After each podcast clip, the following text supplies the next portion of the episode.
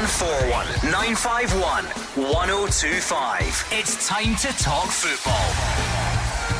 It's Clyde One Super Scoreboard.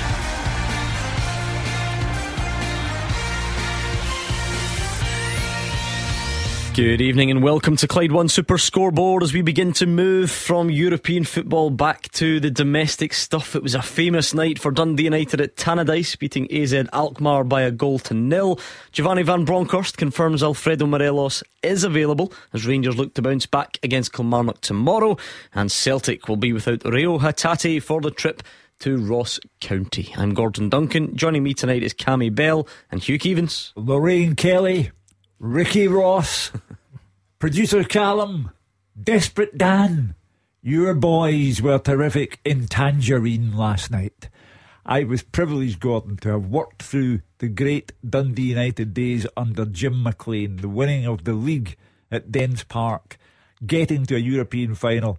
But I have to tell you, I thought last night was as emotional as it gets for those Dundee United fans who turned out in sensational numbers and Jack Ross is building a very good team. I mean, Cammy Bell, it helps when you've played for half the teams in Scotland, but we can count Dundee United as one of your former clubs, so I'm sure you uh, share some of Hugh's feelings on last night. Yeah, amazing night for the club and, and, a fantastic club. Really enjoyed my time up there, but last night was really, really special. Seeing the fans come out in force and, and how ecstatic they were after the game, but a fantastic performance from the players. And as Hugh says, I think they're building a really, really good team. They've made a a smart move in getting Jack Ross in as manager. So, yeah, good times ahead for Dundee United, I think. Dundee United fans, it would be great to hear from you. 01419511025. And I feel like last night was the type of game that sort of captured Scottish football fans generally. So maybe you don't support Dundee United, uh, but you want to have your say. And of course, you, it's not all about that because we're straight back in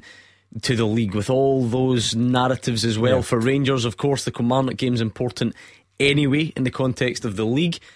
But you've heard the phone in all week following oh. what happened in Belgium. Uh, on Tuesday, so it's about bouncing back from that. Of course, Celtic up to Dingwall, managerless Motherwell. So there's a lot to get through between now and 8 o'clock. I almost dropped my champagne and caviar when I listened to the programme last night and heard the man describe USG as a glorified pub team. Come on now, keep yourselves in check. Uh, and also, I think back to last weekend, Gordon, I saw an uncharacteristic scowl on Ange Postecoglou's face. He was not totally enamoured of Celtic's display. I expect to see Celtic tightening up in all areas at Dingwall tomorrow. It's, it's great, Cammy, isn't it? Back with a bang last week. You've then you're straight onto these huge European games, and then you you know before you know it, it's sort of back to domestic games. That even though it's the fourth of August, everyone makes out or you know must win sort of thing. that that's what we do. We get so um, caught up in it, and it's the fifth of August today. But you get my drift. Yeah, but that's the old fun for you. At the end of the day, if you lose a game in Europe, you need to bounce back, and you realise how important the, the league is. Um, so massive game for Rangers tomorrow. I think the performance. Um, midweek was was a disappointing thing, so they need to put on a real good show tomorrow, get three points, and go into the game with confidence midweek. Well, Alfredo Morelos is back, Rangers fans. Are you, you throwing him straight in to get him up to speed for the European game? Does he have to be managed? He has been out for you know, quite some time. What do you think? Give us your thoughts ahead of the game against Kilmarnock Celtic fans. Norio Hatate, how do you plug that gap? And anything else ahead of the weekend? This is the place to share it. 01419511025. Will we do it, Hugh Keevins? Will we start with Dundee United? Oh. I can't recall doing it too often. It's not Lorraine, is it? It's not. I'm oh. sure she will be in touch. Um, but why not? Yes. Yes, of course. I think we're all, all in agreement. 0141951 1025. Whether you're a Dundee United fan or an interested observer, let's hear what you made of the game last night. Maybe a wee shot in the arm for Scottish football after a difficult start to the European stuff. Jack Ross says it was a privilege to manage Dundee United for last night's win, and he's also praising the quality of the goal.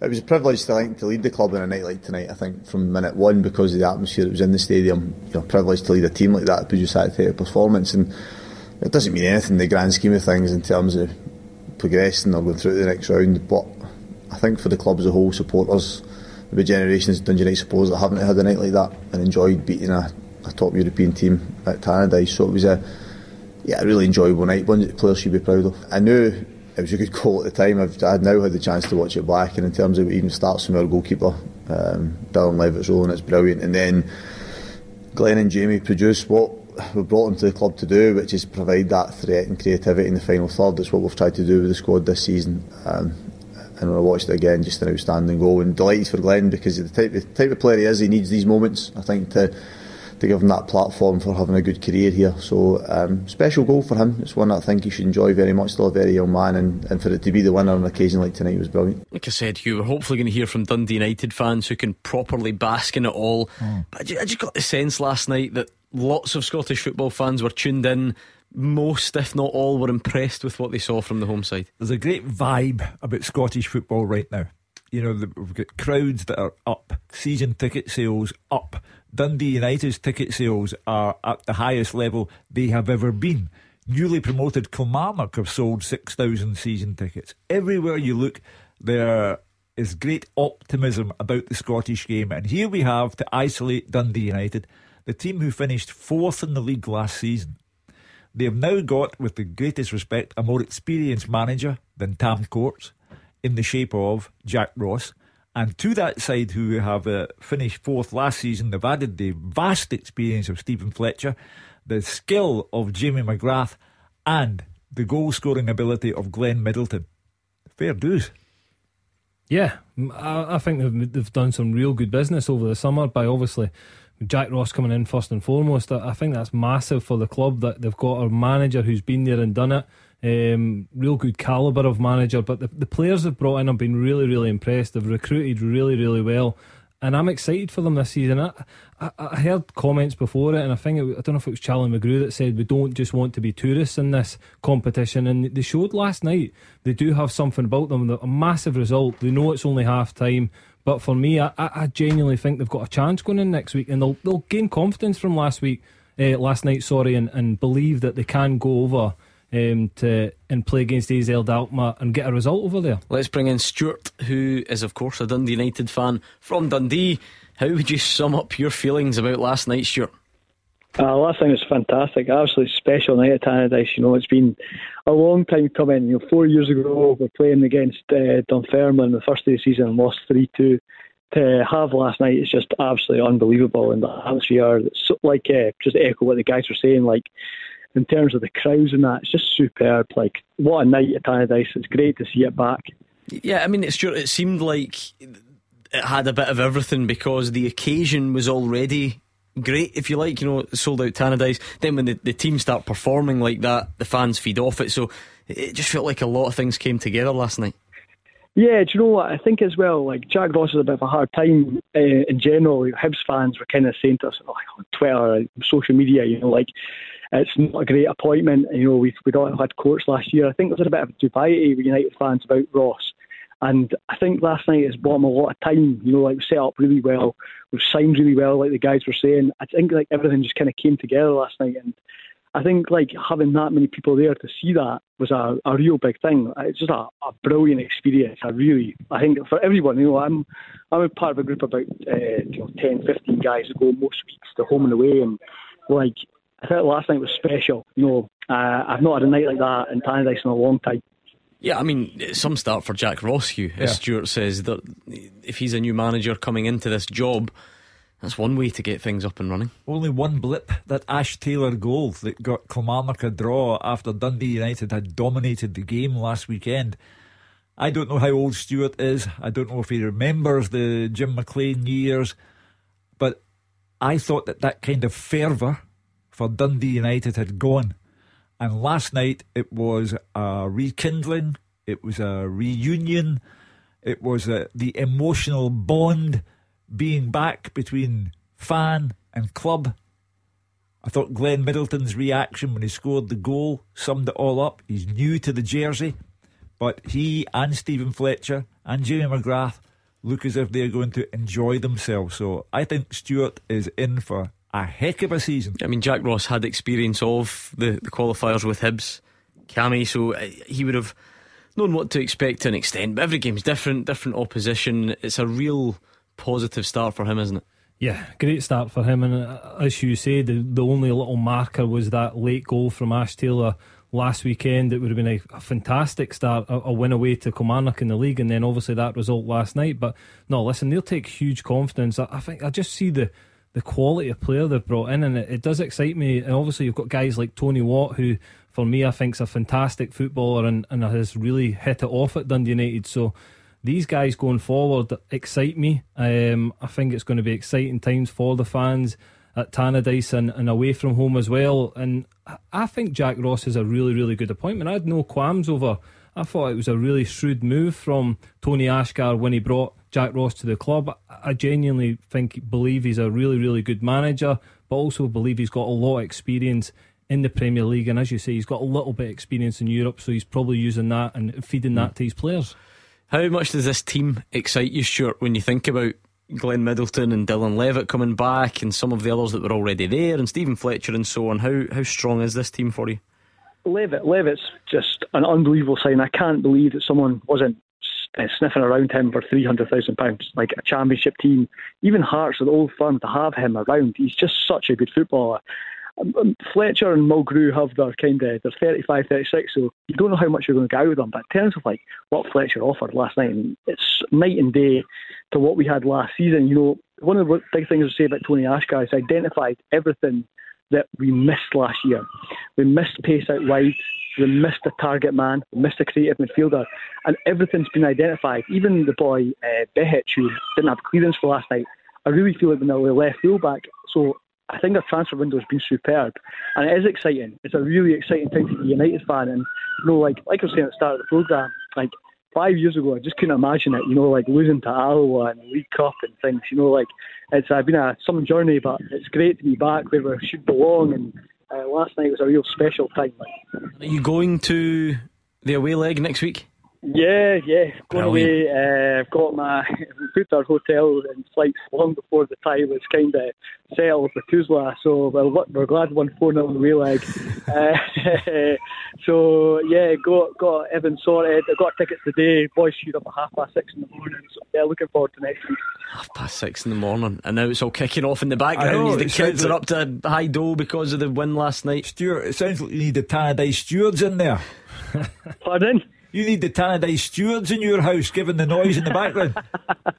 so I'm at Center Parcs actually. He's, he's gone from Tannadice to Center Parcs. He's Brilliant. off to the Netherlands next week. Stuart is an international man of mystery. He gets about, um, but you can understand the excitement. You take Dylan Levitt as an example. Yeah we know of the weird way and wonderful way to some people our league is set up. We've got these two massive clubs, so generally the best players in the league tend to be at those clubs. But it's great to look at the talent elsewhere. And if you were to start drawing up other players who would come into that equation, Dylan Levitt must be there or thereabouts. I would give him producer Callum my best line of the season. There will be an answer. Levitt B. Oh Levitt my. B. but I also go to Stephen Fletcher. 13 years since he last played in Scotland. And when players come back at that age, having done what he's done down there, had a very good career in England. You often wonder, oh, is he up here for the, the final payday? This guy looks as if he's giving it his best shot. And as I say, the introduction of Jamie McGrath, I think Stuart was right to highlight Tony Watt. He was marauding through the game last night uh, and looking as if he's really enjoying himself in a Dundee United shirt. So I, I think Livi on Sunday will not be looking forward to going to Tannadice because where would you rather not be? You'd rather not be in that ground against that team a matter of days after they've had the country on its feet. Yeah, I'm not going to go around bursting anyone's bubble, certainly not Stuart Cammy, but of course, in, in the context of the tie, as the cliche goes, it is half time. They do still have a big uh, task ahead. That will never take anything away from how special last night was, but there is still a job to be done, and I'm sure Jack Ross won't lose sight of that. Yeah, I, I heard um, Charlie Mulgrew's comments after the, the game, and he was very levelled and knew where they were at. He was delighted with the result and the performance, but he, he knew it was only half time and they had a lot to do, and it was going to be a completely different game over there. Um, but I think they'll set up differently. I think they'll make it difficult for them, but try and probably hit them on a counter attack and have that threat. Um, I just think last night will have given them huge confidence, knowing they can beat that team. Um, so they, they they're gonna be they're gonna have to produce another unbelievable performance to get through this tie. But listen, if they get through this tie, it's got to be one of the greatest achievements in years. I mean, Hugh, we don't need to spark a big debate about whether individual results in Europe do or don't reflect on the league as a whole. You know, oh. we, we kind of touched on that a bit with Motherwell last week, but it, it, does sort of feel that way at times, doesn't it? We mentioned, you know, if if last week everyone is sort of criticising the standard of our Premiership because of what Motherwell did, it's only fair then that we all feel a bit better about ourselves, and especially if Dundee United could get to those group stages. You know, you've stung the opposition when the AZ Alkmaar coach says, eh, "Not bad, uh, two shots at goal, scored with one." Uh, that means he's hurt. And the, I, I agree with Cammy. If United go there to the, the suburb of Amsterdam where Alkmaar live and come back still in the competition, that's a big result in terms of Scottish teams in Europe. 01419511025. Any more Dundee United fans out there? Any interested neutral observers? please get in touch and let us know how you're feeling. And if you want to talk about your team specifically, now is a great time to do it because we're going to get some travel news. So, Rangers fans, Alfredo Morelos is available. Do you play him? Is he straight back into the team tomorrow or does he need to be managed a bit more carefully? What sort of reaction are you expecting from Tuesday's disappointment? Celtic fans, how are you feeling about that trip to Dingwall? 0141 951 1025. We'll speak to you next. You are the voice of Scottish football. Call 0141 951 1025. Clyde One Super Scoreboard. Cammy Bell and Hugh Keevins are here, both waiting for you to get in touch though. So pick up that phone and talk to us. Whether it's Dundee United's performance last night, maybe it's the return of Alfredo Morelos this weekend, the absence of Reo Hatate, the league fixtures coming up, or something else entirely this is the place to share it. 0141 951 1025. Uh, Mark is in Maryhill next up. What's your point tonight, Mark? Good evening, gentlemen. How are you doing? Oh, good, Mark. How are you? Yeah, very well, very good. well. Just getting ready to go outside with a nice cold one. oh, lovely. An Irn-Bru means you. Please obviously. drink responsibly. Yeah, family show and all that. Um, and before you enjoy said cold one, Mark, what's your what's on your mind with regards to football tonight? Um, well, just last night was um, as a, a, neutral was phenomenal to watch. Um, the atmosphere in the stadium looked fantastic. Um, the team just, I hope they can play like that the whole season. It'll brighten up this league for sure. Um, and I'd also like to say to all the fans out there from the other clubs, get to supporting your clubs. When it comes to semi-finals and finals, we know that you're there, but try and make every home game the way it was last night. That, uh, uh, like I said, it would just make this league a hell of a lot more attractive and just much better to watch.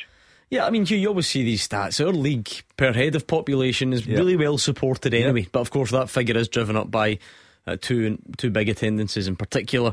Um, so I don't, I don't think overall we do too badly. But you would take Mark's point if you did go along for the first time last night or the first time in a while right? It might not be like that all the time, no. but you would like to think it gave you the incentive to go back. But I think there has been a surge in interest. Uh, the the figures are there. One hundred and thirty thousand people watched the the games last weekend in this country. Uh, the Dundee United season ticket sales, as I said, are at their highest level ever. Kilmarnock, the promoted club, six thousand season tickets sold. Uh, the Celtic fans last weekend put on that Tifo display, which I understand cost the fans £25,000 to put together. The Can I just point out you've now used the word tifo and vibe tonight? I just feel like yeah. you're really working hard to get down with the kids this season, and I'm, I'm here for it. I'm one of the boys from the hood. So right, you've just undone all your good work. Forget it. Quit while you're ahead. So the Rangers fans, they of course will fill Ibrox tomorrow. Uh, everywhere I look, I see optimism, enthusiasm. You're right, Gordon. There will come a point in the season when a particular team's not doing well, interest wanes, people get annoyed. But right now, we are hitting the high water mark, and it's good to see. Yeah, it was a great occasion last night, Cammy. Yeah, incredible, and uh, and the fans made it that occasion by turning out in the numbers, and you seen the I seen the fans going into the stadium as well, and the noise they made throughout the game and after the game. So yeah, it's great to soak in, and hopefully that'll grasp more fans for Dundee United to go in week in week out because consistency is what the clubs need. Um, Mark's right. If we can get all these fans to come to home games and buy season tickets, it'll improve. It definitely will improve Scottish football. Teams will have more finances to spend and and bring in better quality pay, players. So for me, it's only a positive. But I do think the, the the product we're producing at the moment is really good. So I think we should be getting these number of fans. I mean, Mark used that word that sometimes you, you forget can exist in Scotland. Neutral, he yeah. said. But can you? I, I've already started dreaming, Hugh, of the scenario that we've got a couple of teams in the Champions League. We know that Hearts are guaranteed group stage football. Dundee United get there as well. Just imagine what that overall package would be like. Yeah, you know, it, it's it's great to see uh, of course, neutrals don't really exist in this country, but that's okay because the rivalry keeps us all going. Uh, but I think everyone will be in Dundee United's corner in Amsterdam next week. Uh, the the Rangers and Celtic fans will, of course, hope that each other fails, but that's just part of the deal. They turn up, they pay their money. As long as they keep everything nice and civilised, they're entitled to the rivalry. Everywhere I look, your own mother will. Uh, such was the setback of Sligo Rovers, but the Motherwell fans turned out in great numbers as well. Come Sunday, after the Sligo Rovers defeat, they were out in good numbers at Paisley and they enjoyed their team's win. So I know that when the, the dark nights come along and the weather worsens and teams have slumps in form, it'll be a different story. But right now, we've got a real good thing going here. Uh, what's your feelings on your own team, Mark? I know you're a Celtic fan who just enjoyed what Dundee United did last night, but how, how are your own team shaping up? Um, well, I was lucky enough to, to be there in the opening game. Um, I wasn't overly impressed, especially with Andrew's comments before it saying he wants the team to go out there and set a marker. Um, it was a bit sluggish. Um, one or two players can definitely pick it up. Um, Daizen Maeda, the man can run. He's got an engine. Um, but he just needs to learn not to run past the ball. Um, football skills quite a lot to do with it.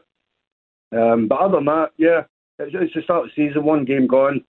Definitely can't complain. Just looking forward to the rest of the season and having you guys back for the two hours every night. Oh, it's good to be back. Yeah. Certainly when the football is the way it's been so far.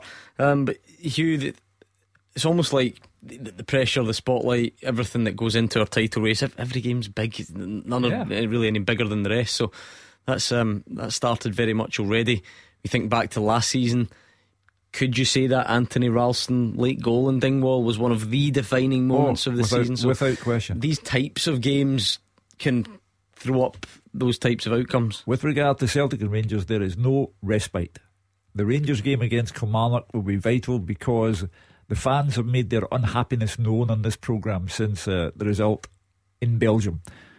And it's the rollover.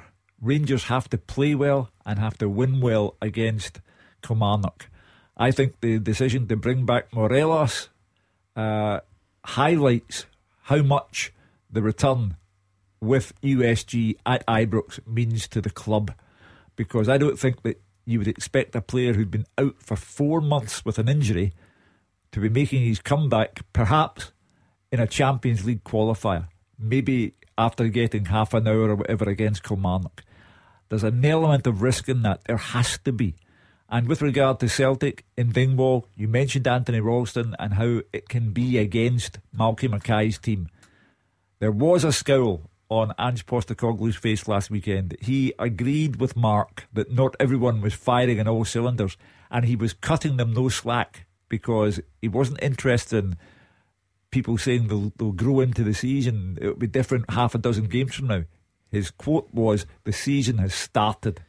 Uh, you look at Ross County for large parts of last season. Cammy, it, it, it, can it can be tricky. They can certainly uh, be a tough nut to crack. And would you expect that tomorrow?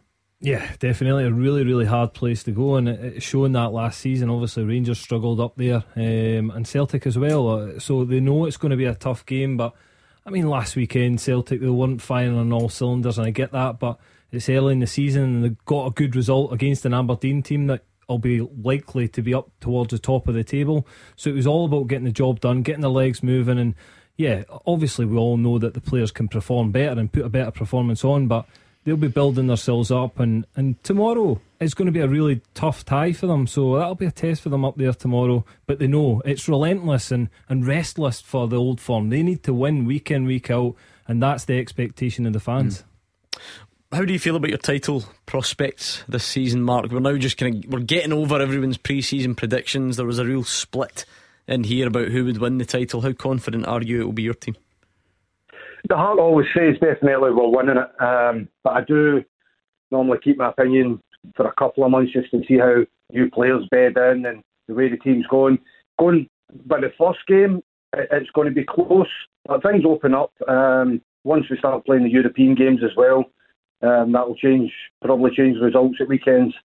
Um, I'm hoping we get one or two more players in um, before that opportunity ends. But no, I'm just I'm just happy it's back again. Looking forward to it, and yeah, we're definitely we're going, we're going to do it again. I like Mark's style where he's just sort of quietly confident. It's not for everyone. Some people say their team will win it by Halloween or whatever. Yeah. But um, yeah, uh, Mark's quietly confident, and on we go. Well, Mark started off by saying he'd like to get a couple of months into the season before he made up his mind. But then by the end of the call, he said, "No, no we'll definitely win it." And I think I think it was measured. It was measured from Mark and Maryhill, who was talking up the Scottish game at the start as well. Nice to hear from you, Marco. One four one nine five one 1025. We are on Twitter as well at Clyde SSB. If you would rather get in touch there, that's absolutely fine. Let's hear a bit from Ange Postecoglou then ahead of the game, just since we're on the topic. Uh, he says James McCarthy is still part of his squad for the upcoming season. We've had lots of calls and discussion this week about whether it was time for him to move on. However, uh, Postecoglou did confirm Celtic could still make further moves this summer not not on my radar, mate. Um, you know, I'm kind of dealing with what's in front of me. What's in front of me. Uh, um, Mac is still training with us. He's part of the squad. Uh, so um, yeah, in terms of what's happening beyond that, not on my radar.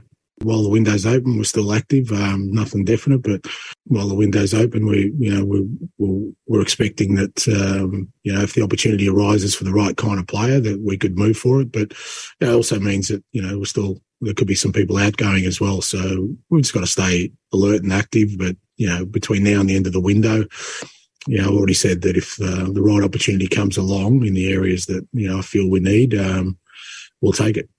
Stay alert and active, he says. Hugh yeah. Mark, the previous caller, wanted more business to be done, so it doesn't sound like it's out of the question. No, still three weeks to go. I'm quite sure that the business will be done as uh, regards James McCarthy. Celtic are a starting 11 and a very experienced bench last week against Aberdeen, and James McCarthy was nowhere to be seen. Uh, my gut instinct would be that James McCarthy does not feature in Ange Postecoglou's plans, and at his time of life, it might be better for James to be elsewhere. Yeah, I agree. I think James will probably move on. It's not really worked out for him the way he probably thought it was going to at Celtic, injuries and, and obviously lack of game time. So I, I would expect him to to move on before the window closes. As Hugh says, he's at a period in his career. I think he does need to go and get games and consistent games, try and get away from all these niggly injuries. Um, and I expect Celtic to bring in probably another two, maybe three players between now and the end of the window as well. So what yeah, sort of areas would would you expect? Uh, again, I, I, think um, they'll probably look at um, attacking and defensive options. To be honest, um, I, I, think they've got a strong squad at the moment. But as Ange said, and he's looking probably for that little bit of quality. If there, there's an opportunity to bring in a player who's really going to change their squad, but I do believe they do have a strong squad. You said you looked at the bench at the weekend just passed, and, and it's really, really strong, experienced, and, and that's what they'll need because when the Champions League games come thick and fast, and you've got league games that are so important, that's what is really important is the old firm have strong squads, and sometimes I think the squads win the league rather than than the actual starting eleven. You're going to places like Dingwall, doing what Anthony Ralston did last season. You, you can't guarantee it's not always going to happen, but do you think Celtic will be, will be better for those experiences. That, that it's by and large the same group. That sort of confidence and belief that you can dig out results when, when it looks like it might be one of those days. They should be better for the memory of what happened on Anthony Ralston night. They'll also be better for a kick up the backside from Ange Postecoglou, which obviously followed the Aberdeen game. The loss of Hatate is a blow because I think he's an outstanding player but they have strength and depth. I also thought that Ross County in the first half against Hearts, the highlights that I have seen Mm-hmm. Were extremely good. And in Owura Edwards up front, they have brought someone to Scotland who could become a bit of an item here in the Regan Charles Cook mode. Uh, so I think Celtic's concentration will have to be bang on, and Ange will be watching from three o'clock onwards. He'll want a more direct approach, but less of the showboating at times. Uh, and I think Celtic will be in for a tough afternoon. It'll be a very enjoyable game tomorrow. I can almost imagine the reaction of Malky Mackay or, or similar managers, Cammy, when we have these discussions. I doubt he's feeling too sympathetic that Celtic are without Reo Hatate when they can call upon all the other uh, big name players that they have. But specifically for Celtic, I know there were a lot of fans excited to see him flourish and kick on this season. Um, I don't think it's a serious injury, by the way, but unavailable tomorrow. How big a, a blow is that? Is that just a David Turnbull straight swap in, or Yeah, and again, uh, touching on what I said before, it's why the strength and depth is so important that they've got players who basically can walk in the team and doing the exact same job or as good a job as a player you're losing. So Hatate is a he's a big loss. He's a player that you want to see on the pitch because he's a, a special talent uh, for Celtic going forward. But yeah, Malky Mackay will be basically just looking at it and thinking that's a, there's a like for like swap and a guy who's just as good as him moving into the team. So it's it's going to be a difficult game for, for Ross County, but one they'll they'll as Hugh said, I, I was impressed by them in the first half last week. Um, attacking wise, the they look a real threat. So it'll be interesting to see how the game goes tomorrow. It's, it's also great to kind of see Rangers and Celtic both playing on a Saturday at three o'clock. That doesn't really happen as well. So yeah, it's uh, Yeah, talk, yeah. I'll need to look this up. We are talking about once or twice a season. It Yeah. can't be can't be much more than that, is No. it? Uh, yeah, really looking forward to tomorrow afternoon on the show. Thanks again to Mark in Maryhill. What's on your mind out there? 0141 951 1025. The perfect time to call because we're going to get travel, which means you could be up next. Rangers fans, Alfredo Morelos is back. First of all, sum up how good that news is. I don't know if you're all rushing out to buy the peroxide and match his hairdo ahead of his return tomorrow, uh, each to their own. But how big a boost is it to have him back? Would you put him straight in the team? Uh, or is it a bit more of a, a phased return following his lengthy absence? What does it say ahead of the game next week in Europe as well? Call us right now 0141 951 1025.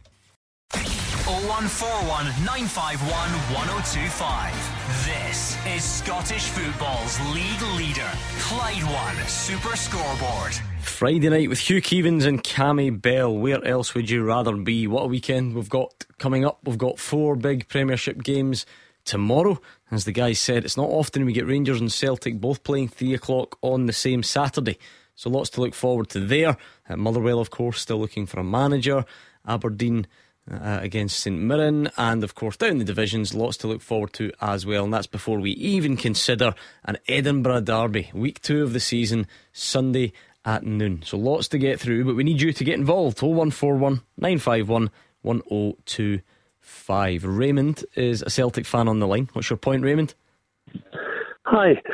Uh, I would just like to know the panel's thoughts regarding the transfer market. Uh, I, don't think I don't think Celtic have done enough yet to com- uh, to compete in the Champions League. So I would just like to know what their thoughts on that, please. Well, I suspect that Ange Postecoglou may agree with you, Raymond. Um, you know, it was essential that the club pay the money to keep Cameron Carter Vickers and Jota. And when you look back on Jota's goal against Aberdeen, you, you understand the value for money there. But you're right, Siegrist, good goalkeeper, understudy to Joe Hart. Uh, Bernabei, young boy from South America, clearly going to take time to settle, and that's perfectly understandable. None of us would wander into Buenos Aires tomorrow and be immediately at home. Uh, so you're right. I think there could be one or two tweaks, maybe a need for another striker, uh, another defender. Um, but we'll have to wait and see who Celtic get in their group, Raymond, before we start to assess hmm. how great the need is. You know, and when you say compete in the Champions League, though, Ray- Raymond, what do you mean by that? How many signings would it take any Scottish club to, you know, guarantee competing if it is some of the big hitters you get drawn with? Well, my th- my thoughts are, I'm I'm, I'm I'm I'm sure the panel are well aware the Champions League is a different a different step up, right? So I, I watched the game. I watched the game against uh, Aberdeen, right, and they played well in parts, but overpassed in other parts, right? But uh, the Champions League is a totally different ball game. I'm just a wee bit concerned. That's all, and I'm just I'm just hoping mm-hmm. Angie. I'm, I really hope Angie does get out and get get a few more quality players in. You know, because I don't think I don't think we're ready yet the pool we've got now. When, when Raymond, that's just my thoughts anyway. When Raymond says compete, I think what Raymond means is don't get battered, because even under even under uh, Brendan Rodgers, there was the occasional battering for yeah. Celtic, and they went out of three European competitions mm-hmm. last season. Uh, we can debate all night whether Ange Postecoglou's style of play suits European football against those from the higher echelons of Europe. But I, and don't let me put words in your mouth, Raymond, but I think what Raymond mm. means by compete is don't get battered. So you spend, what, another 20, 30 million to turn a 7 0 defeat against some of the best teams in Europe into a 3 1 defeat. You know what I mean, Cammy? Like, yeah. depending what the draw is, how far how far can you go to to be ready? And is it in, certainly in today's market as well? There's a scenario where you could could easily spend 15 million in it. It wouldn't make a difference against some of these sides. So how do you find that balance? Because you obviously want to try. That doesn't mean what I'm saying. You know, just roll over and, and let it happen. Yeah, no, I, I, think Celtic are in the position, and, and they look at eh, Ange Postecoglou said there that they're looking, they're still actively looking, but they need to identify the right type of player. And he's really, really keen on getting the right player into his squad. He won't just sign a player for the signing's sake. I think he understands they've got to be the right quality, but also got to fit the group. They've got he's got to slot into that Celtic group, and I think that's really, really important to the manager. Um, I do believe they are actively looking. I think they will get one or two in. Um, but as you say, like I don't think they'll go out and spend twenty million for the sake of appeasing the fans because they've just went and spent twenty million and, and try and take a risk. I, I, I think it'll need to be the right player if it's that amount of money. Um, so yeah, I think listen, Celtic are really really good when when they're hitting all guns blazing and, and they're playing at the top of their game and all the players are playing brilliant and that's what you need to do in the Champions League. You need to be playing at the top of your game um, for all them games to get a result. So I think Celtic are good enough to get results, but yeah, they obviously will want to bring quality towards this, the squad. So are you not generally optimistic about the season ahead, Raymond? The reason I ask is most of the, the Celtic fans who've phoned in have been, and that doesn't mean you need to agree. That's that's the beauty of this show. I like to hear all uh, different types of, of opinions on it, but you're not feeling quite as optimistic then as your fellow Celtic fans are. No, I'm, I'm, I'm quite happy. I'm quite happy with the way things are going just now. Right, but uh, I think we should be targeting, see the group stages. I think we should be targeting, trying to go beyond the group stages in the Champions League. I think we should be targeting something. Again, you know, again, Raymond, that would. I know you're saying about money, right? I know, understand, it's a lot of money, right? But I think you need more. I think I think we need more experienced players. Uh, again, the group stages, to talk of it going from there to the knockout stages, I think is wildly mm. premature for Celtic. I think a lot of Celtic fans would understand that given that Ange is a year into the project, uh, if Celtic got third place and Europa League, I think fans would say that's acceptable. But to just depends with, on the draw, though, doesn't yeah, it? Course, Again, we, yeah. we, we, I think this came up last night. It's we always like to throw these generalisations around before a ball is kicked. But if you are in a group with Man City and one of the other big powerhouses from Europe, then targeting progression is fanciful. If you get a real, if you get a, a more generous group, it might still be tough. But Raymond's right to at least be ambitious and, and aim for these things. Yeah, I mean, Celtic have got to take on board the fact that as a European club, they are state their stature has diminished and badly. Uh, and they need to do something about addressing that situation. However, if it is Man City and AN other, it's impossible. It's not just fanciful, it's nonsensical to think that you'll go to the group stage, uh, the knockout stages after that. So, one step at a time. Mm. And for me, progress would be third in their group, whoever's in it. I mean, Cammy, I get why it happens. Everyone's very excited about new signings, and we, we often think that the only way to improve from one season to the next is to make new signings. I wonder though if Ange Postecoglou thinks that the group of players he's got can be better than they were last season. Yeah, I, I think he's got a strong squad. Uh, again, he's probably just looking to tweak it. One or two additions to the squad. Um, as we just spoke about, James McCarthy might move out. That might make room for another player to come in and be part of the squad. But he won't want his squad to be too big that, there's guys just sitting in the stand and it, it becomes a, a real diluted squad. You want it to be a strong squad from from probably 1 to 22, and, that, and that's where you want to be able to call on these players when you've loads and loads of the games, the European games come, the league games become really important at that point. So, yeah, I think he'll be working with his squad, and obviously they, they got the result on Saturday. Some Celtic fans weren't too happy or impressed by the performance, but they will get better. It's early in the season. It was a 2 0 victory mm. against Aberdeen.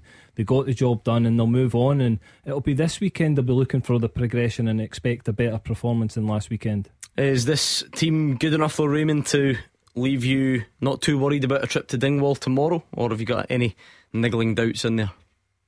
I'll be quite honest. I'm, I'm not really I'm I'm not really concerned in any way about Dingwall. I think I think I think the team is. Uh, I think it will take care of itself. I, I realise it's a difficult game, but uh, I think I think the team is more capable of uh, coming away with three points. I really do. Well, it should be a good weekend. All looking forward to it. Lots to look forward to in the top flight four games tomorrow. In fact, we've even got championship action tonight, Hugh Keevins. We've yeah. got Queen's Park against Ayr United to kick things off. Yeah, and uh, Queen's Park today bring in a, a, Nigerian internationalist. There's a lot of ambition about the club. Uh, the sooner they get into their new ground at Lesser Hampden, the better. Queen's Park playing Ayr United at Ochil View doesn't mm. set the pulses racing. Uh, but I think speak for yourself. I thought well, you were going to get a taxi up after the show, well, catch the second half. Oni knows that my thoughts are with him, and that I hope he wins the league. Okay, thanks again to Raymond and Alexandria. 01419511025. Time for this already. Beat the pundit with the Scottish Sun. For the best football news and opinion online, the Scottish Sun.co.uk slash football. I think the pundits came in for a bit too much stick last season. They've upped their game during the summer. I feel, I feel like they've been studying hard. They've started the season very brightly. If you want to put a spanner in the works, you have to call us before seven o'clock. So you come on here, you embarrass Hugh Keevins or Cammy Bell, and you win a signed ball. It sounds pretty straightforward. 0141 951 1025, and your calls need to be in before seven. Tackle the headlines. 0141 951 1025. Clyde One Super Scoreboard. It's time for Hugh Keevins and Cammy Bell, or Cammy Bell, I should say, to put their reputations on the line. But just let me remind you of the script tonight 01419511025. If you want to talk Dundee United's European success, if you want to look ahead to the weekend, Rangers fans, does Morelos come straight back in and start and give everyone a lift after the midweek disappointment, or do you have to be careful given his lengthy absence. Celtic fans, what are you thinking ahead of that trip to Dingwall and anything else that's out there? Pick up the phone right now, please, and we'll get to you as soon as we're finished this. Beat the pundit with the Scottish Sun. For the best football news and opinion online, the Scottish Sun.co.uk slash football. Have we had any listener victories this week? Have we? None. This is the last chance. It is Friday night. And uh, what a build up this man's given it because last night we tried to get Noah from Ayr on and he was he was there and we couldn't really hear each other and we had to just cut our losses and replace Noah at the last minute. So it's only fair, isn't it, to give him a oh, cool. another yeah. bite at it. Noah, can you hear us this time? I can hear you this time. Yes, can you hear me? crystal clear. I'm looking forward to it. Uh, let's toss the coin. Producer Callum will do so. Heads, it's Hugh Keevins. Tails, it is Cammy Bell for the first time this season, and it is Tails, Cammy Bell. Let's see what he's got up against Noah, a former Kilmarnock player as well. Noah, I like that that rivalry. Bit of rivalry in there on a Friday night. Um, what we'll do is we'll give Cammy some Clyde 2 to listen to so that he can't hear us, and we'll put 30 seconds on the clock. I don't think you've ever played before, Noah, have you? No. Very straightforward. I'm sure you've heard it. 30 seconds, answer as many as you can, and you're welcome to pass if you don't know. Okay? Okay. Right, let's go then. 30 seconds on the clock, and your time starts now. Which current English Championship club did Ki Sung Young leave Celtic to join? Newcastle. What, Uh, na- what nationality is former Rangers goalkeeper Lionel Charbonnier? Dutch. Stevie Crawford is currently the manager of which Scottish League Two side? Uh, pass. Who scored Dundee United's goal against AZ Alkmaar last night? Glenn Middleton. Which Scottish Premiership club did Blair Spittle join this summer? Uh, Dundee United. Vasilis Barkas is on loan from Celtic to a club in which European country? Uh, Holland. Must admit, I thought they were tough. Noah, let's bring back Cammy Bell. Cammy, can you hear us? Yes, I can hear Good. Same set of questions to you. 30 seconds on the clock. And your time starts now. Which cu- which current English Championship club did Ki Sung Young leave Celtic to join? Pass. What nationality is former Rangers goalkeeper Lionel Charbonnier? French. Stevie Crawford is currently the manager of which Scottish League Two side? East Fife. Who scored Dundee United's goal against AZ Alkmaar Glenn last night? Which Scottish Premiership club did Blair Spittle join this summer? Motherwell. Vasilis Barkas is on loan from Celtic to a club in which European country? Uh, Belgium. And which club did Derek McInnes start his managerial career with? St Johnstone. Okay. How did that go, Noah? Oh, he's beat me. I've had a shocker. He's had a shocker. He's, Was that not good, Noah? he's, he's, he's, he's giving you no credit. He's putting it all down to his shocker. How, Noah, how bad is it when you know you've got the first one wrong? Oh, uh, I don't know what I was It, thinking. it gives you a mountain to climb, and the, the, the concentration goes. Uh, which current English Championship club did Ki Sung Young leave Celtic to join? Swansea. Swansea City. Um, Noah knew he got it wrong because he said Newcastle, who are not in the Championship. So he, he knew, and it was tough to recover. Lionel Charbonnier is French, 1 0 Cammy Bell. East Fife is where Stevie Crawford manages, 2 0 Cammy Bell. Uh, you did find your feet, Noah. You knew that Glenn Middleton scored against Alkmaar, but so did Cammy. He also knew Blair Spittle went to Motherwell, so it was a 4 1 for Cammy at the moment. And uh, the Netherlands, though, it was swung back a little bit. That's where Vasilis Barkas is. Noah got that to make it a bit more respectable. And then you stretched away at the end with your Derek McInnes. So one, two, three, four, five, was it for Cammy Bell? A 5 2 victory. Unlucky, Noah. Ah, no. Had a go. We, exactly, that's the spirit. Had a go, and it is a clean sweep for the pundits this week, Hugh Keevins. Even I won. Can you take some credit for that? Were you on on Wednesday? Yes, I won. 5 2. Brilliant. Let this be a wake up call to the nation out there. We cannot have a week where these dafties win every single night. There must be some knowledge out there that can knock them off their perch. We had no trouble doing it last season, so let's see what we can do next week. Can't have that again. That's going to be my task for the season. No more weeks where the pundits get a clean sweep. 01419511025. Write it down, study all weekend, and give us a call on Monday night. You don't have to call uh, to get your point on the show, of course. You can tweet. Um, that tends to be the best alternative option. And I've got one in here which reminded me, uh, which made me uh, remember to look, given that question about Lionel Charbonnier. It jogged something in my thoughts here because we got a message for you specifically, uh, from Brian, who says, Can you please ask Cammy what his thoughts are on Rangers' goalkeeping situation this season and who he would have as his number one? Clear, my number one's Alan McGregor. I think going on last season, um, his form was was great, phenomenal. I know he had a dip, but I, remember doing the show when he had a dip. And I says you need to stick by him. That goalkeepers do make mistakes, and I think the the thing that was made last season was it was a short space of time that he made them mistakes. But listen, he he makes big big saves, and he makes big saves that people don't even notice. And I, I, listen, I'm not criticising John McLaughlin because he made some great saves the other night, but I genuinely think Alan McGregor would have saved the first goal, and I think that's the difference. Uh, uh, They're big moments that get you over the line, especially in these big European ties. So for me, Alan McGregor. Yeah, Hugh, the beauty of that thought process, not even necessarily to disagree with Cammy, but I'm sure he would accept it's, it's very difficult to know for sure whether Alan McGregor saves that. But what this scenario does do is just bring up this conversation Yeah. immediately.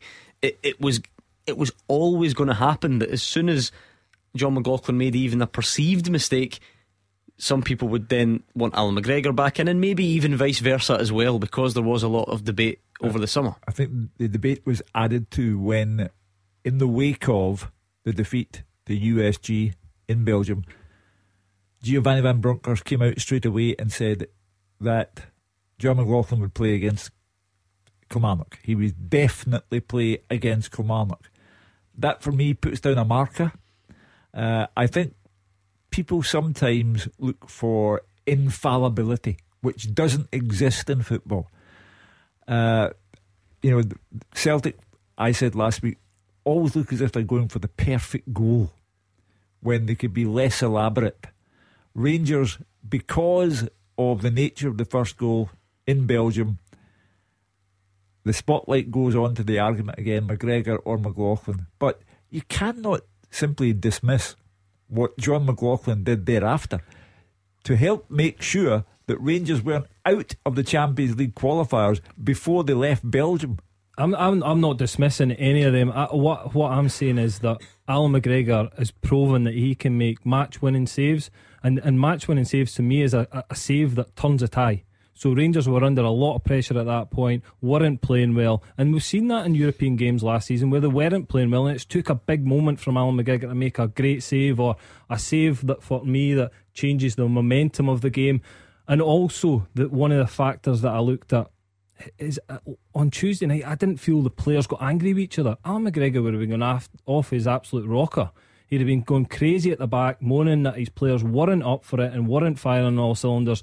And I just think they missed that character in the team. Would you concede that there were times last season when Alan McGregor was responsible for the loss of points? Absolutely, and and, and Alan McGregor will, will, will say that that again, there is there is times that he made mistakes last season, but what I said was that he will come back as strong as ever, which he did, and he, he proven that towards the end of the the season that he, he got over his mistakes really quickly, and that's the big thing that Alan McGregor's got over his mistakes. John McLaughlin's not played a, a run of games for Rangers more than 10 games in a row. So that's where there's going to be big question marks about his consistency. Can he make a match winning save? Dominic is a Rangers fan on the line. If it was up to you, Dominic, who would you pick for tomorrow in goal? Uh, it would be Alan McGregor. Good evening, Gordon. Uh, Cammy and Uncle Hugh. Um, no, Gordon would be Alan McGregor for starters because John McLaughlin the other night, and then he was at fault for me. He was in no man's land for obviously the game last week at Livingston, and.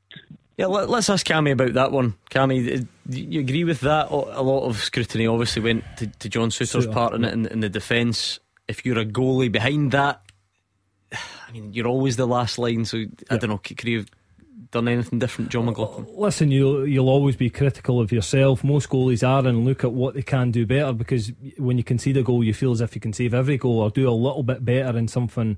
Um, so I would agree. I wouldn't say he was in no man's land. He was probably expecting John Souttar to do a little bit better.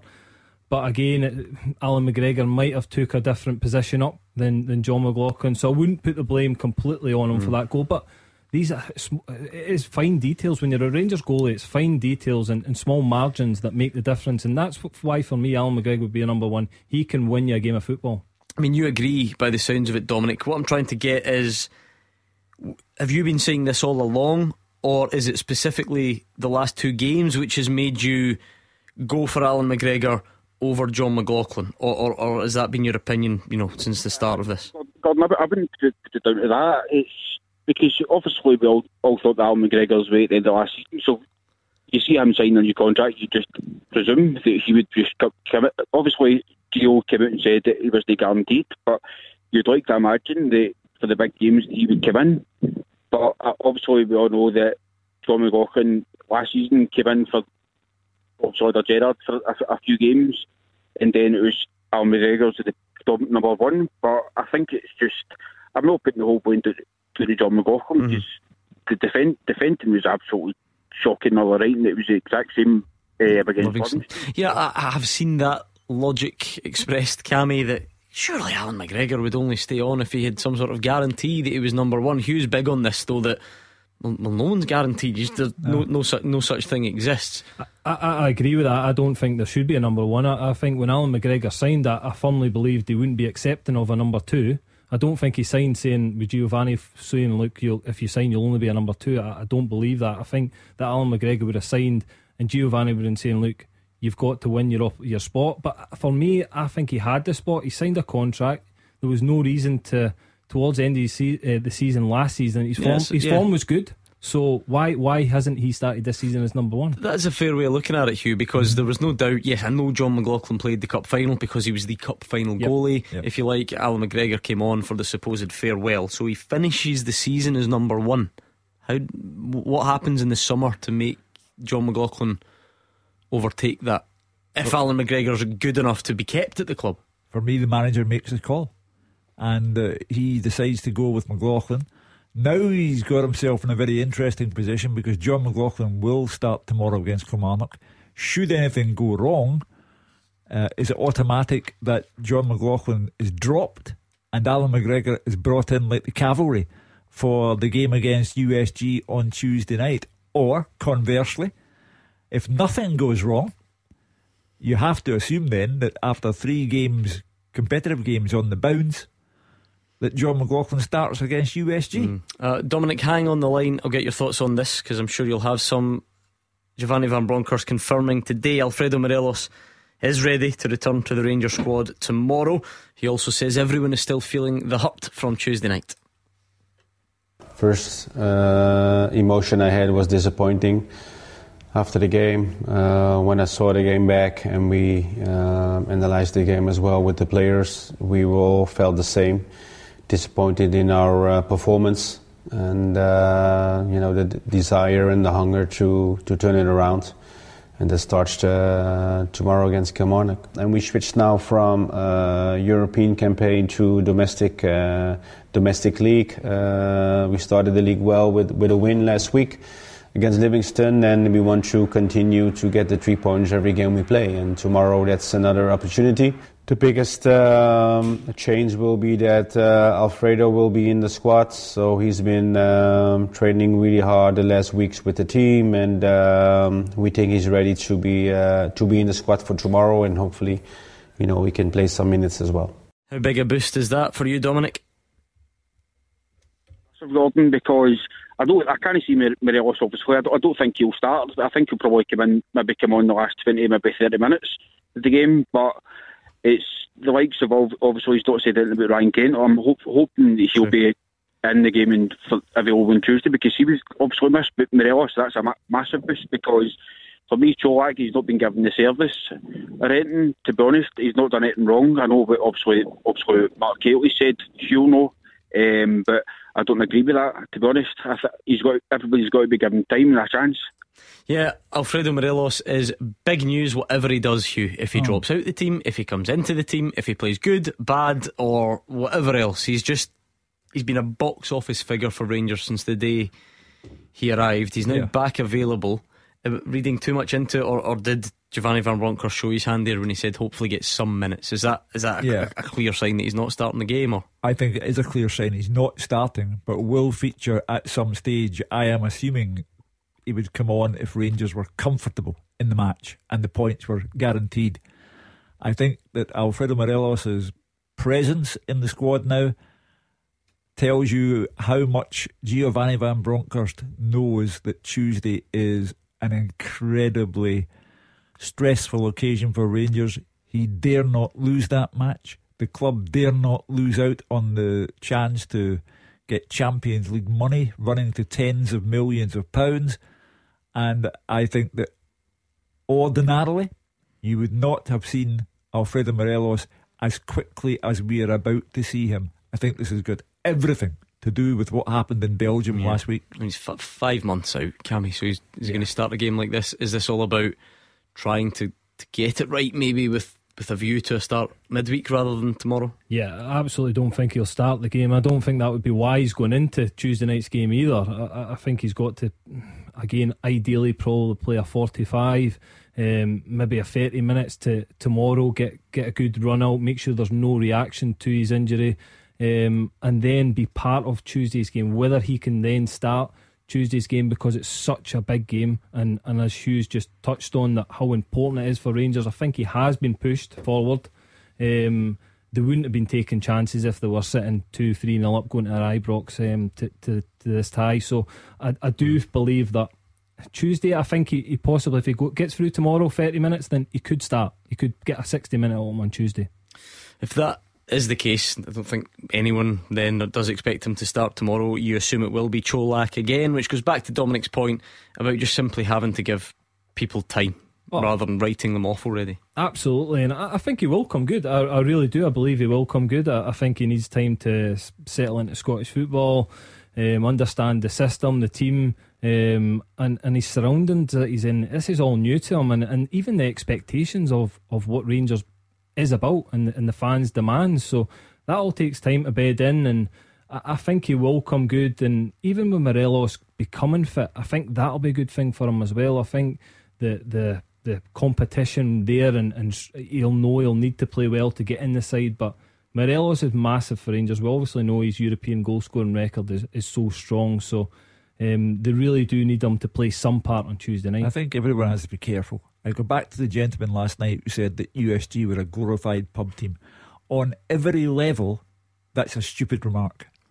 And we have to be careful and give them uh, uh, respect. Uh, they're in the competition for a reason. And likewise, Colak, people have to be careful. We can all rhyme off the examples of people who were written off at various clubs who then became wildly successful at those clubs. We need to calm down a bit in this country. Thanks, Dominic. Call one four one nine five one one zero two five. It's a bit like people hearing you on Beat the Pundit and saying that you're hopeless, you'll never recover, you'll never Yeah. bounce back for the full time teaser. Well, we'll find out. We've got a good question coming up for Hugh and Cammy, and still 40 odd minutes left of your weekend preview. So come on, let's hear from you. What about Alfredo Morelos, Rangers fans? What about the absence of Reo Hatate, Celtic fans? Are there any Motherwell fans out there? Big game against St Johnstone tomorrow. Stevie Hamill will be in the dugout. Will he be in it next week? Or will there be a new face? Let us know right now, and we'll speak to you next.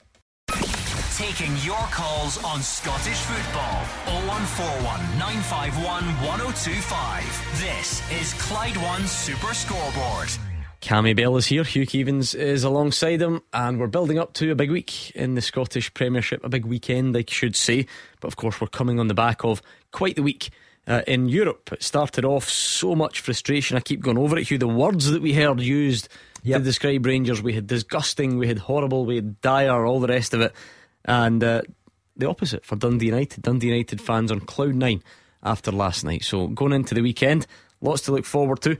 Uh, and you can share your thoughts with us on 01419511025. Motherwell fans, another call for you. Is this Stevie Hamill's last game in charge of Motherwell or his last game in caretaker charge because he'll be the permanent boss, if not him, who will be. We've been talking Rangers and Alfredo Morelos and goalkeepers. We're speaking Reo Hatate in his absence tomorrow. So whatever you've got for us now is the time What about the to city? share it. The city of Dundee.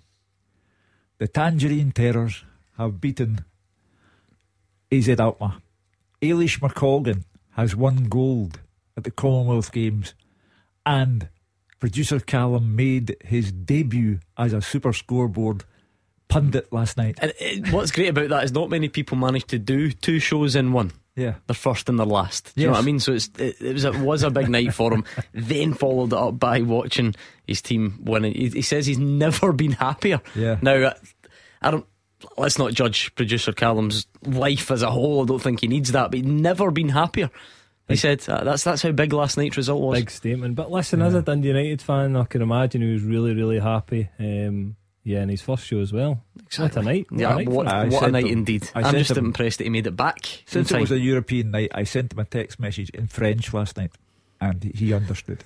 Does the Nokia do French? Oh yeah, yeah, Can you get the right little what are they called you know, accents and so on? And Yeah. can can I- they do I- that? No, I- no, I, I wouldn't I, thought so. I, I did not go to any words involving accents. I just kept it to the deliberately avoided them.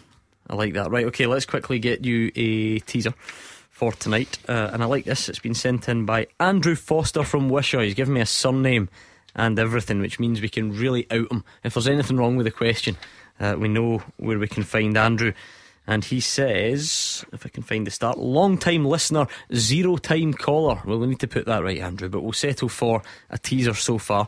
Name the last 10 Celtic or Rangers strikers to score in a domestic cup final. Outright strikers, he says. No wingers, no f- attacking midfielders, no number 10s. Can you name the last 10 Celtic or Rangers strikers to score in a domestic cup final? Um, Gary Hooper? Yes. I've got a slight fear that we're going to end up arguing about someone who either is or isn't an out and out striker, but I think we'll be fine. Uh, Gary Hooper. D- Dembele? Stokes is not there. Dembele is there. Uh, Odsonne Edouard? Yep. Okay, we'll leave it there. I think that's a good start. That's three out of ten.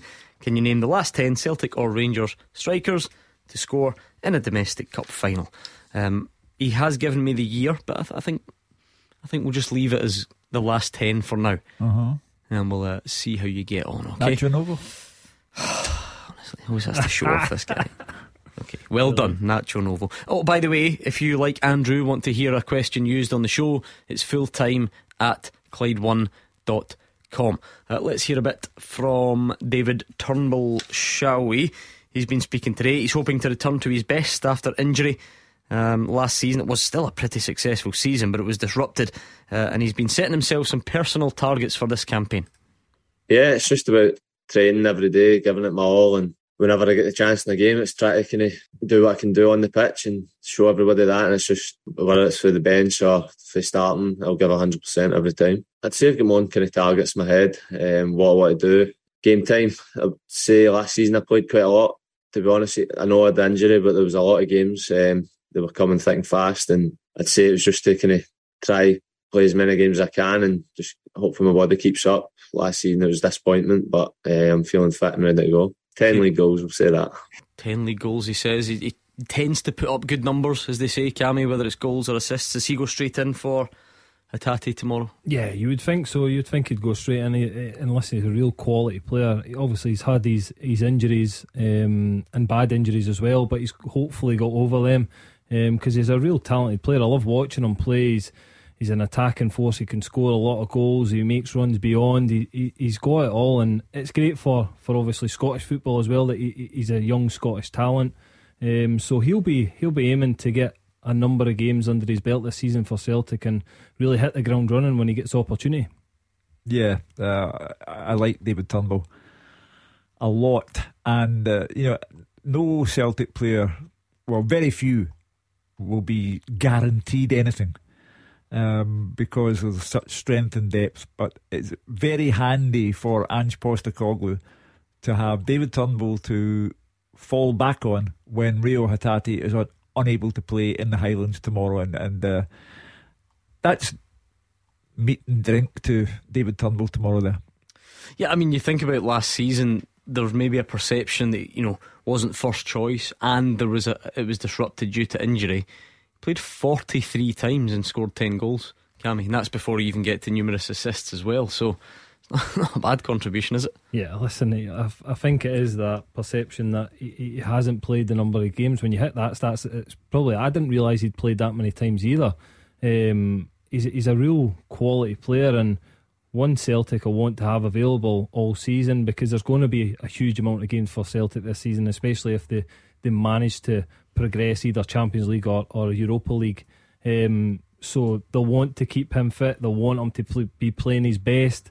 But he, he's an exciting player for me. I, I love watching his range of passing. He, he can thread balls through and create goals. So he, he's a real, real talent and, and one I'm looking forward to seeing this season. 42 appearances. My apologies. My arithmetic's a little bit off. Let's bring in Brian, who's a Celtic fan. What's on your mind tonight, Brian?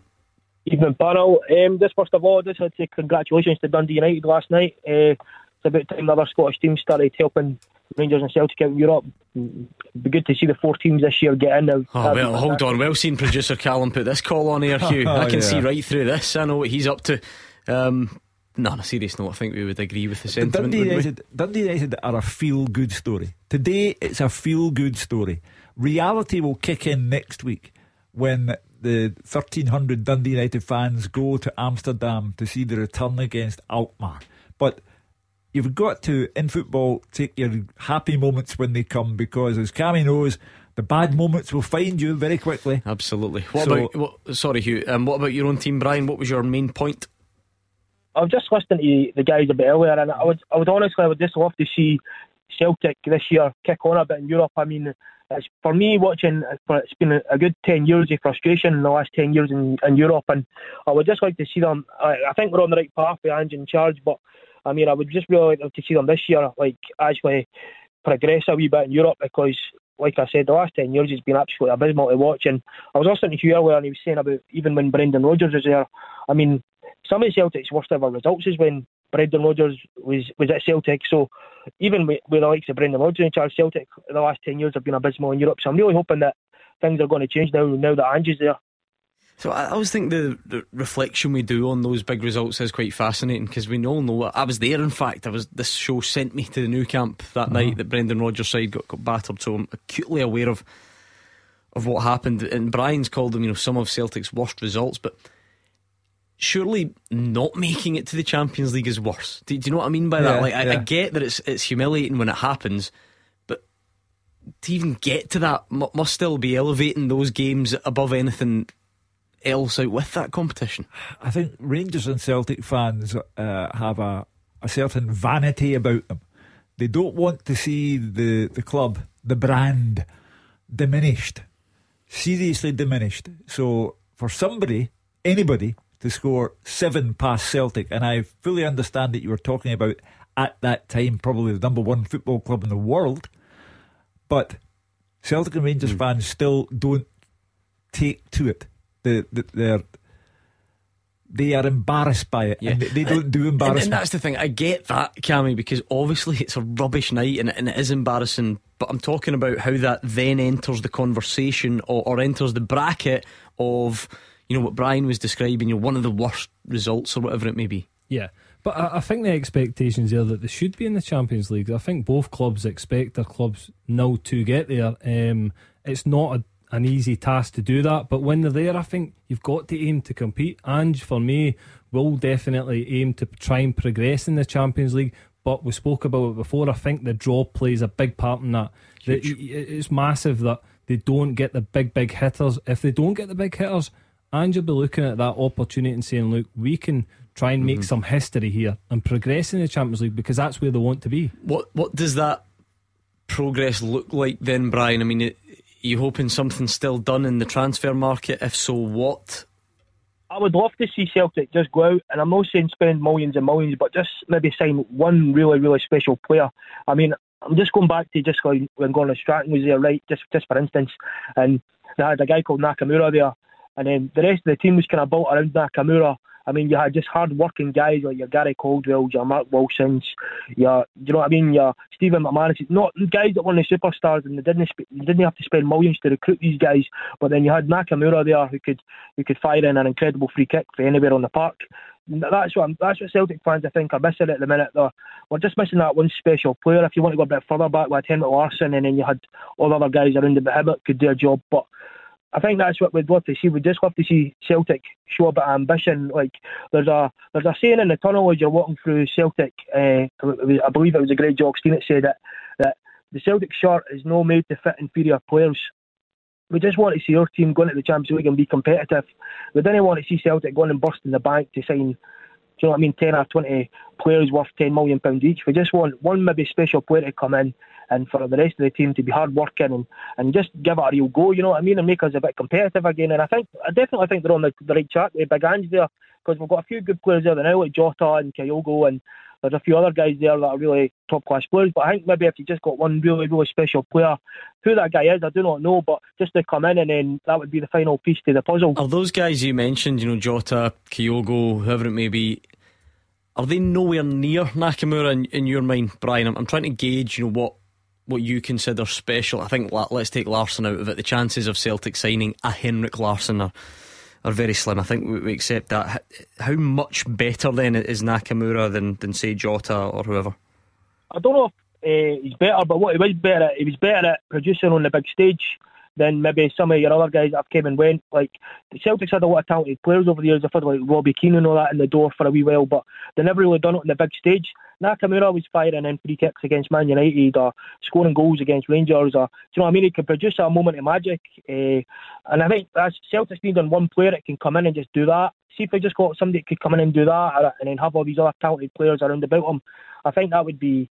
I think that's what I'm missing. Just like I said, the final piece to the Yeah. puzzle. I get, I, I love the ambition and I love the idea in Yeah. theory, Hugh. I just wonder, you know, the Celtic recruitment staff, if they're listening tonight, how do you, how do you go about going to get that, whether it's you know match winner, Maverick, whatever it is, that's automatically head and shoulders above what's already there. Well, if you want him to excel in the Champions League, he will have to cost millions of pounds because players who can do that cost that.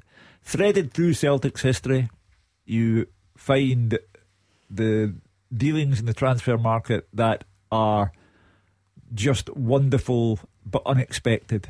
Lubo Moravcik was one.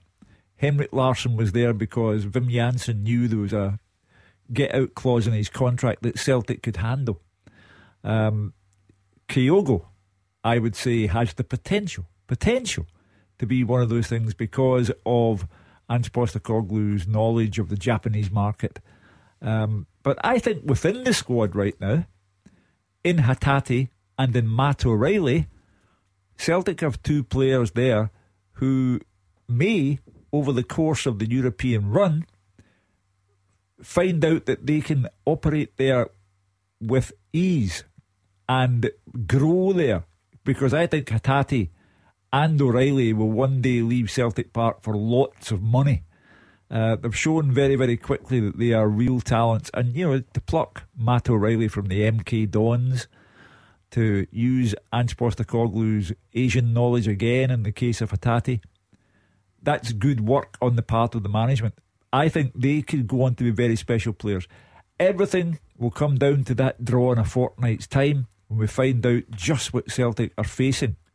Uh, and you'll still be within the transfer market, the transfer window. So if you feel that you really do need reinforcements, you've still got time. Yeah, I, I, I agree. I think there there is time. Um, but what I would say, I don't think Ange Postecoglou is the manager that will just go out there and sign a player for the sake of it. I think he's got to fit the model and, and mould that he wants his Celtic team to, to play in and fit in right fit in the structure. I, I really don't think he'll go out and make a big signing just to please the fans. I kind of felt as if Rangers done that um, with Aaron Ramsey. I think they they used it as a big big name signing. I don't think Celtic will do that. I really don't. I think Hugh's right. I think Jota, Kyogo, I think two or three years' time, if they were to be at Celtic, they could be legends the way that they're going and they've Mm. spent their first season. You need to remember, they've only been here a season. Uh, right, Brian's after that one special player. We've got a man on the line. Any ideas, a man who it could be? Ronaldo. The Brazilian one. He's a bit old now, is he not? The Portuguese Ronaldo I'm talking about, the, the number seven. Signed for Celtic. Why no? Uh, why no? He said he said he loved the atmosphere at Celtic, and he's he's I mean Dermot Desmond's worth a couple of billion anyway. I, well, why not keep him for a uh, keep him for a He's, season? he's, no? he's out. He's out of favour. He's he's, Yeah. he's rocking the boat at, at Old Yeah. Trafford. Hugh, I, I wouldn't touch him with a barge pole. it's, it's, hold on. That's what's holding it back. Is that Celtic wouldn't touch him? I, I don't think Ange Postecoglou would Well, stand well- for him. Right, hold on. It. So the same Ronaldo. You think that's what would hold this back, rather than he maybe not fancying life in the Scottish Oh, No, no, no, no, Premiership? no, no. Ronaldo wouldn't touch Scotland with a barge pole. Right, He- okay. He, would, he would regard it as a, an offensive idea that he moved to Scottish football. But he's now turning into a middle-aged prima, prima donna. Uh, pretty good though. Yeah, He's yeah, pretty yeah. good I at what he understand that, does. But we, we've, you've, you've solved the puzzle for yourself.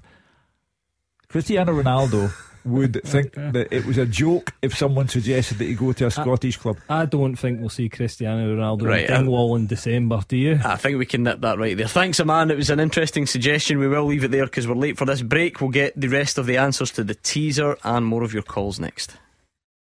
Number one for football in Glasgow and the West. 0141 951 1025. Clyde One Super Scoreboard. Been a quick show this. Cammy Bell and Hugh Keevins still here though. You've not scared them off yet and they're trying their best on this teaser. Thank you again to Andrew Foster from Wishaw who sent it in.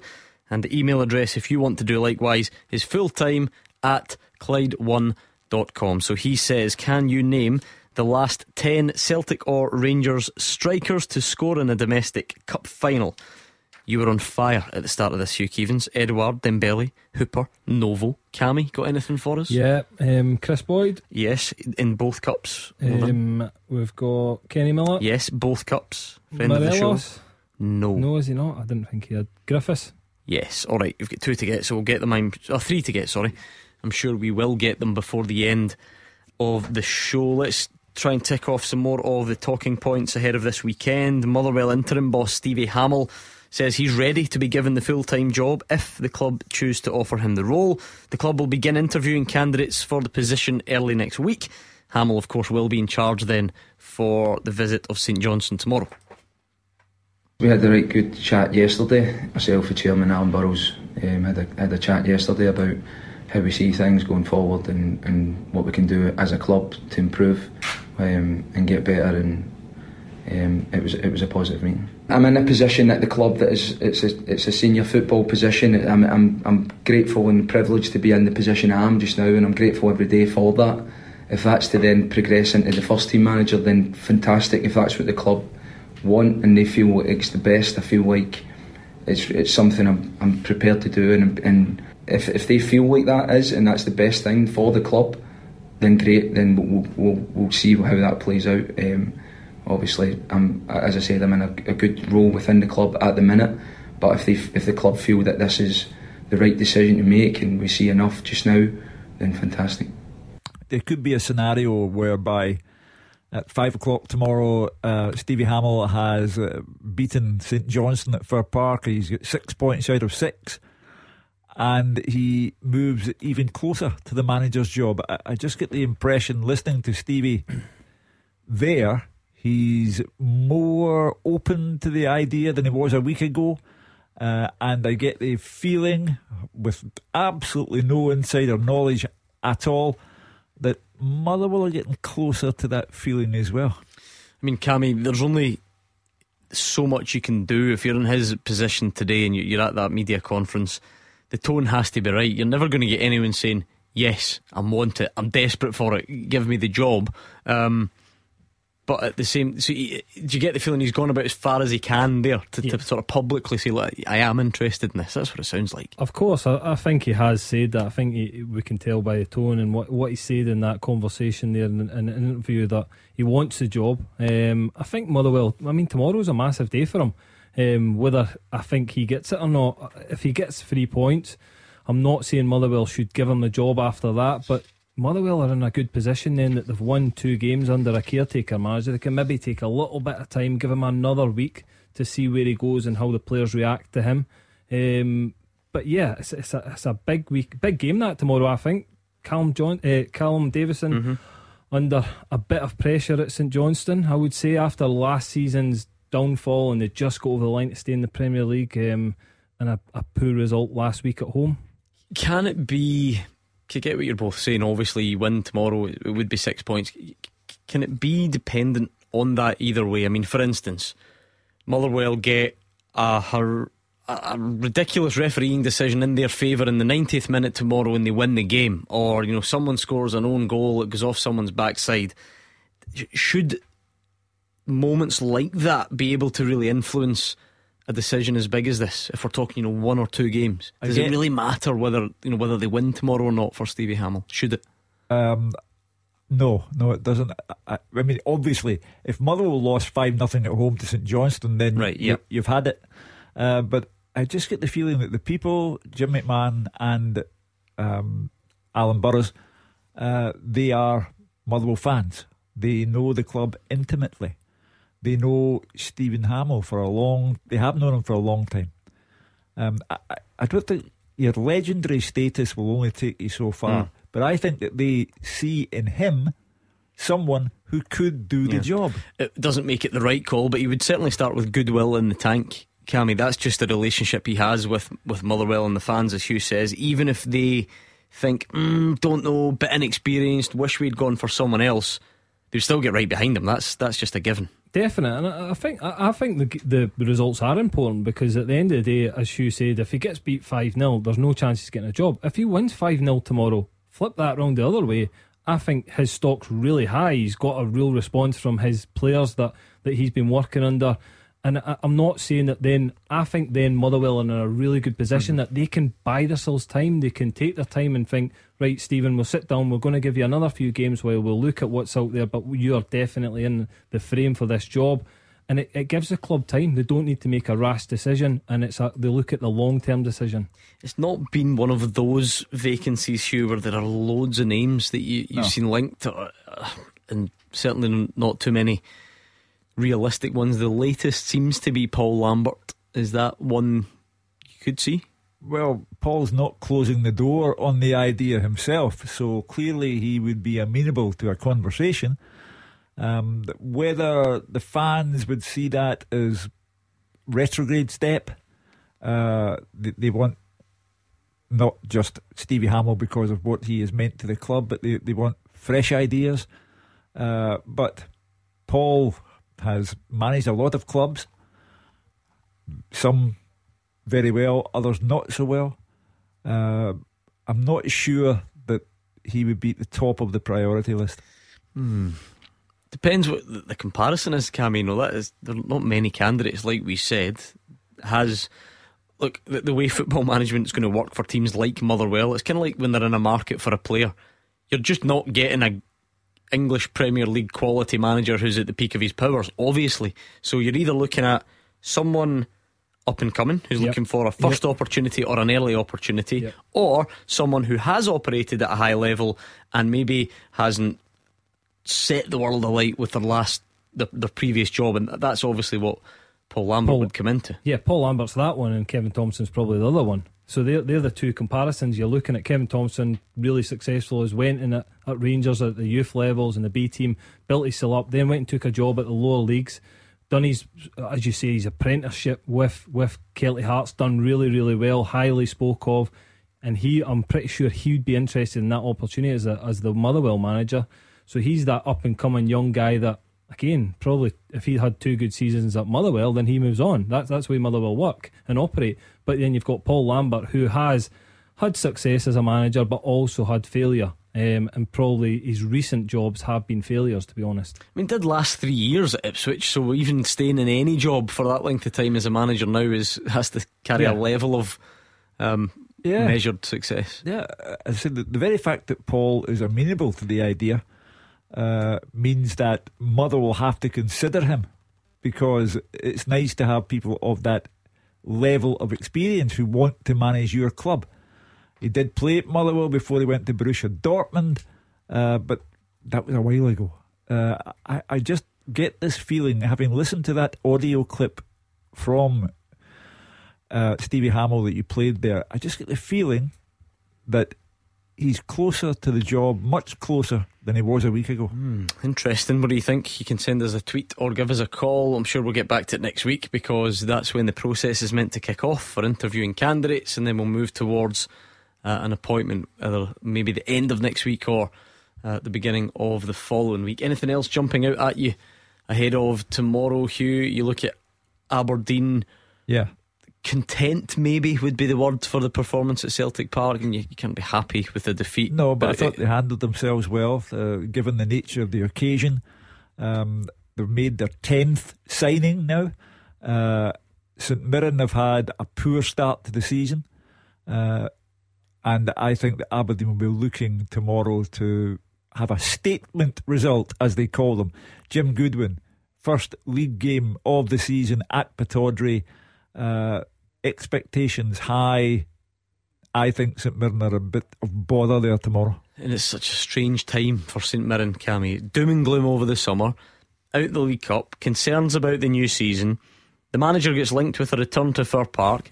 He then lose to managerless Motherwell, but you're clapped off the pitch because the fans actually appreciated the effort and the performance. The guys in here at the weekend were making the point that good and fine, well done the fans on Sunday, but that'll only get you so far. A couple of more defeats and that that's just gone. That stuff. Yeah, result driven business. That's what this is. And again, you look at last week's result. Liam Kelly had an outstanding Mm. game, was fantastic in goals for Motherwell. So that was the difference in that game. St Mirren did put on a decent performance, but ultimately, when you're that much on top, you need to make that turn that into three points, especially at home.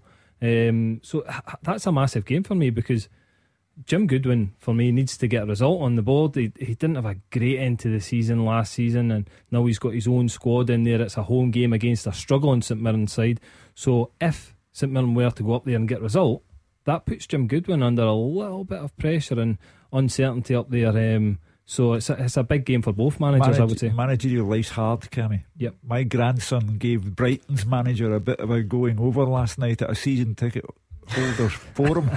Graham Potter didn't know what he was taking on. What was he digging him up for? I thought he was. Was he not well liked, Graham Potter? Yeah, but he- he's getting a bit concerned about. Well, today another big sale, Cucurella, uh, away to Chelsea. So my grandson is taking all of this very well. Well, if he's anything like you, I can imagine he uh, was quite forthright in what he had to say. Um, right, let's dig in a bit more on this full time teaser because we're almost finished uh, are tonight. we- We're looking for the last 10 strikers, out and out strikers, to score a goal for Celtic or Rangers in a domestic cup final. You've got Kris Boyd, you've got Nacho Novo, Kenny Miller, Gary Hooper, Moussa Dembele, Odsonne Edouard, and Leigh Griffiths, which uh, leaves us with three. Are we as far back as Sutty? Not quite. Mm-hmm. No. Uh, Hmm. Yeah. Oh, how many have we got of each? There are one, two Celtic, one Rangers to go. Right, you've not got the most recent one. You should be kicking yourself for that alone. Oh wow! Come on. Right, let's go through last season's cup finals. Yep. Let's start with the League Cup final last season. Who was in it? Which was won by Celtic. Yep. Against Hibs. Oh, Kyogo. Kyogo, he was the main man that day. Uh, right, what, what's it? Generally, a sort of safe bet around the Boyd Miller time for Rangers. You know, kind of slightly. Um, Scottish? No, Croatian. Uh, Jelavic? Yep. Yeah, that's who. And the furthest one back, and the hardest one for sure, a Polish striker. Jackie Jackanoff. No, we're not going that Oh, far back. Maciej Zurawski. Magic Yes. Zurawski. Well done. Good teamwork there. I like that. Cammy Bell and Hugh Keevins, thanks for your company. Uh, a bigger thanks, though, as always, to you for listening, for your tweets and your calls. We obviously cannot do it without you. We are back tomorrow for a fantastic Saturday afternoon. It kicks off at 2 pm, so make sure you join us. Hugh will be back, Mark Wilson, Gordon Dalziel, and next up it's George with GBX Anthems.